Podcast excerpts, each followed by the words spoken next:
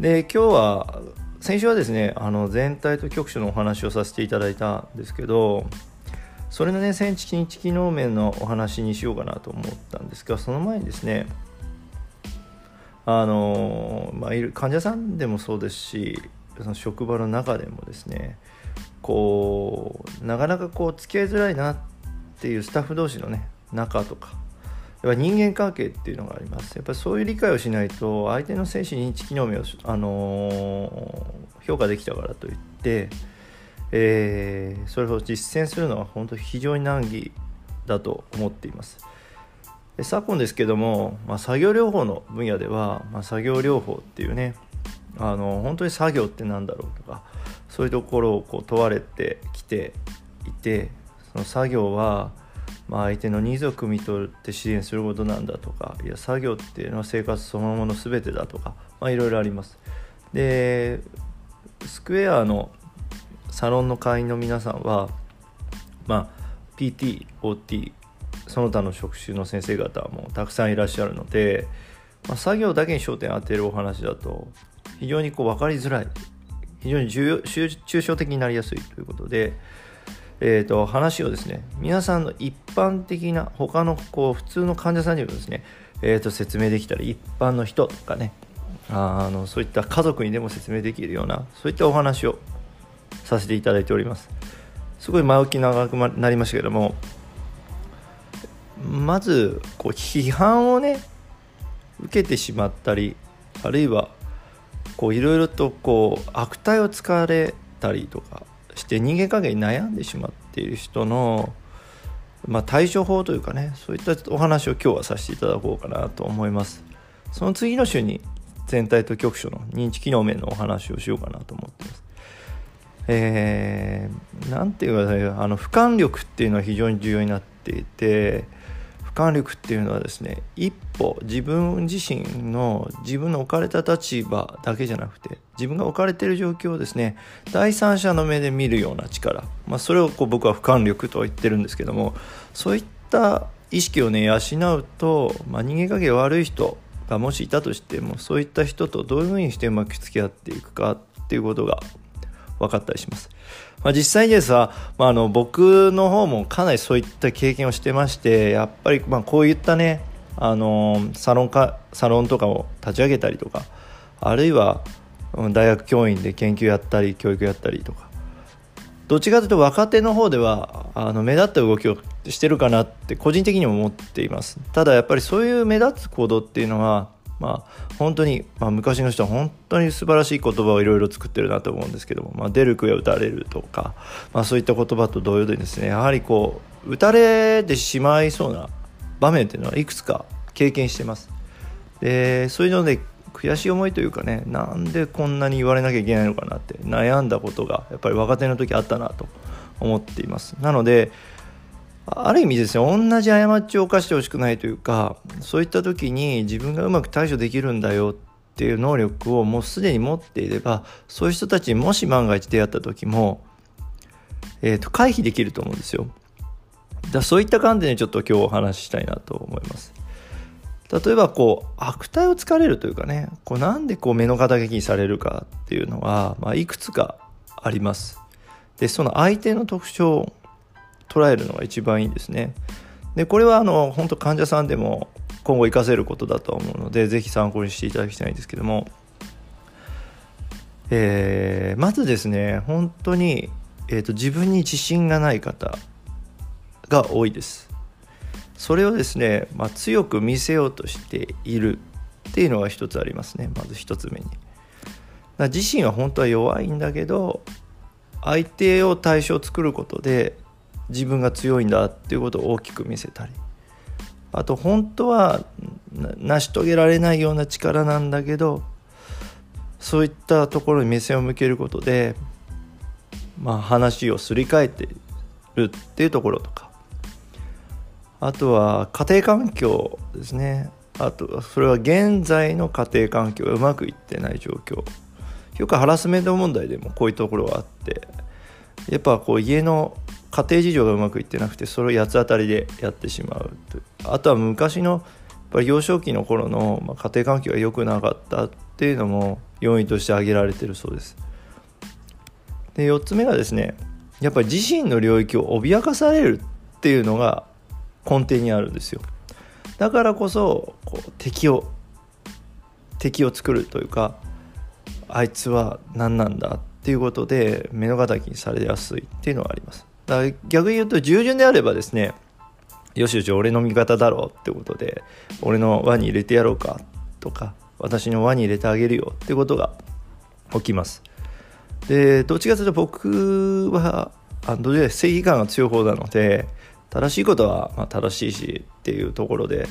まあ、結構自分の軸を持っているんですね。だからこう急にそのポット例えば新しい職場にポッとそういった別の風が吹くかのようにこう存在しているとなんだあいつっていうことが起きます。でこういう人とはねまずは、まあ、丁寧に距離感を作った方がいいのとあと自分自身を見失ないことが非常に重要になります。これはね本当に結構根深い問題なのでもし悩んでる方いたら自分一人抱え込まずにですね是非サロンでもあの相談してもいい内容だと思うのでもしね人間関係悩んでたらあの臨床のことだけじゃなくて人間関係がね良くなるとチーム医療が良くなるって言われてるしあと患者さんのクライアントの還元率も上がるってことが実は分かってたりするんですね。職場がギクシャクしてるとそういうのがうまくいかなかったりします。というのはコミュニケーションを取れなくて患者さんに実は不利益なことが起きているってことが分かっているんですね。だからこそ職場の環境を良くするっていうのは、えーと、管理職であれば本当に課題なんです。でそれを管理側がですねそういうふうに起こしている可能性もあったりするんですね。でまず個人の問題であればその人と距離をとってなるべくこう一緒に行動しないように避けるっていうのが重要なんですけども必要なことは必要でコミュニケーションをとっていく。っていうのがこれは一つですね。あとは本当に軸がぶらされそうになる瞬間っていうのはいくつもあります。それは落とし穴のような形だったりするんですけど自分の軸持ってないとその人の言ってる発言に誘導されやすくなります。で結構言ったもん勝ちっていうのがあってですね。これどういうことかっていうとあいつあんなところできてねえよ。なのに偉そうにしてるんだよな。臨床できなくて研究のこと語ってんじゃねえよ。という話が例えばあったとします。例えばですよ。僕の実体験じゃないですかね。例えばですけどもそういう話があったとしましょう。そしたら臨床できてねえのに研究なんてしてるよ。っていうこの発言自体がまずおかしいんですよね。研究と臨床っていうのはマッチングするんですけどやっぱり現場のことができてないってところを言いたいんですが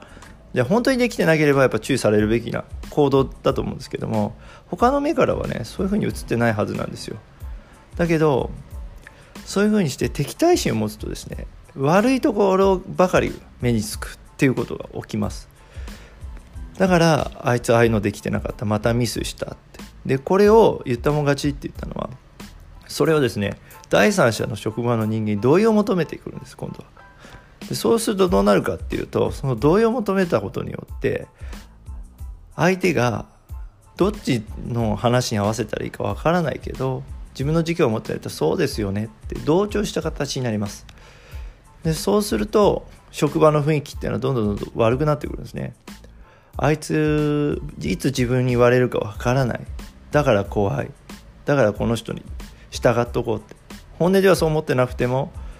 そういうことが起きます。そういうことが起きるとですね今度はそういった人がどんどんどんどん意見が増えてくるのでまたミスしてましたよあの人。っていうことで自分自身も悪者かのようにこうやってしまうんですね。でこれ本当良くなくて本人は本当悪いわけじゃないんだけどそしていわゆるそういう人が一人交わることで職場の雰囲気がすっごく悪くなってきます。なのでそこを対立方向に持ってっていっては絶対いけないですね。対立方向っていうのは最近皆さん半沢直樹を見ましたでしょうか？えー、この間までやってて非常に毎週セミナー後にですね。えっ、ー、とオンラインセミナー後に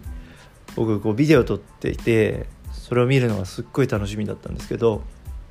それを見るとですね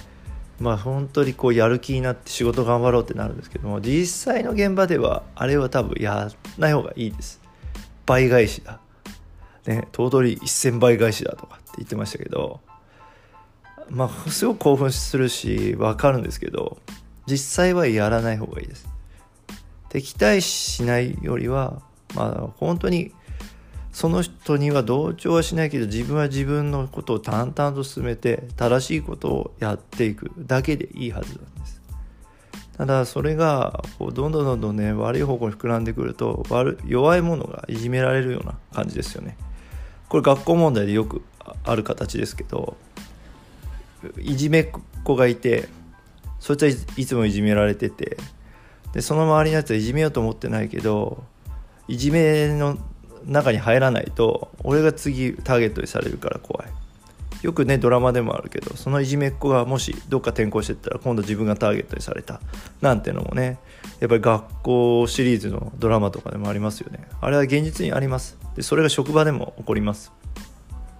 なので職場のあの関係を豊かにするためにはこういったマネジメントを本当していかなきゃいけない。でお互いが嫌だだけじゃなくて第三者も嫌で最終的にいじめられた側はですねなんで助けてくれなかったんだろう？っていうことが起きます。だからすっごい職場として悪い雰囲気ですよね、まあ、自害を込めても言うんですけども本当そういった悪い雰囲気がやっぱり僕が入職した職場でもやっぱ最初横行してて僕はよくそれに対して対立してたんですけどやっぱり対立は良くないなと思ってうまく合わせていくしかないのと、まあ、今はそういったハラスメント問題の、えーとまあ、第三者機関というかそういったものもあってそういうところに任せるっていうのも一つの手段ですよね。結構話が込み入ってきたので長くなってきたので少しあのまとめますと相手の特徴を捉えるっていうのがこれ重要になります。で相手の特徴っていうのはやっぱり批判する側っていうのは自分に自信がない。自分の領域を脅かせるようになる。そして自分に結果がうまく出せなくて苛立ちがある、えー、プライベートの事情によって公私混同しているような状態があったりします。なので人に優しくできる人っていうのは自分も幸せだったりそういった状況がいい時ですね。だからえー、サロンメンバーはそういった人たちいないと思うんですけどやっぱり職場で起きている問題っていうのは結構根深いのでこれ一人で変えるのは難しいのであのもしね悩んでることあったら是非ご相談いただきたいなと思いますでなんでこんな話をしたかっていうとここはあの重要でその局所と全体っていうのはこういう話とつながるんですよ次はその話をしますけど局所と全体っていうのは局所はえー、いじめてる側といじめいじめられてる側の話です。で第三、えー、全体っていうのは第三者、ね、いわゆるその他の関係者これ全体ですよね。そのでそれをこう患者さんでも当てはまることができてその精神認知機能面の局所っていうのはまあその脳的なことで何か起きているだとかそういったところに当てはまるんだけど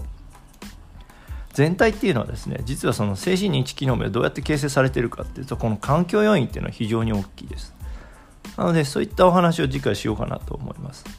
ちょっとね、えーと、暗めの話っぽくなっちゃったんだけど基本的には明るい話をしたいんですけどあ明るい幸せな話っていうのも、楽しいんだけどやっぱり実は裏側にこう根深い問題っていうのはこう各職場に潜んでいることもあるのででだいぶ僕の職場なんて本当に是正できてもう本当に今だいぶクリアになってあの笑顔が絶えない職場なんですけどそれになるのにやっぱ5年ぐらいかかりました。僕が関わってて。それには1人だけがいけないわけじゃなくてみんながそういう環境を作ってしまったっていうことに大きな問題があると思ってます。なので今後もしそういうところで悩んでる。だからこうつながるのは転職した時に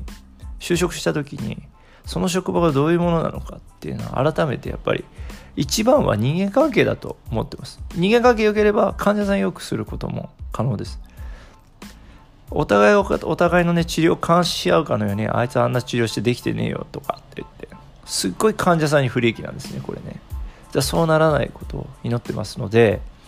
ぜひもしそれに並んだらいつでも相談してください。あの僕の経験談でもいいのでご相談乗りますので。じゃあ今日はこんなところでですね、えー、皆さんまた今日も臨床頑張っていきましょう。失礼します。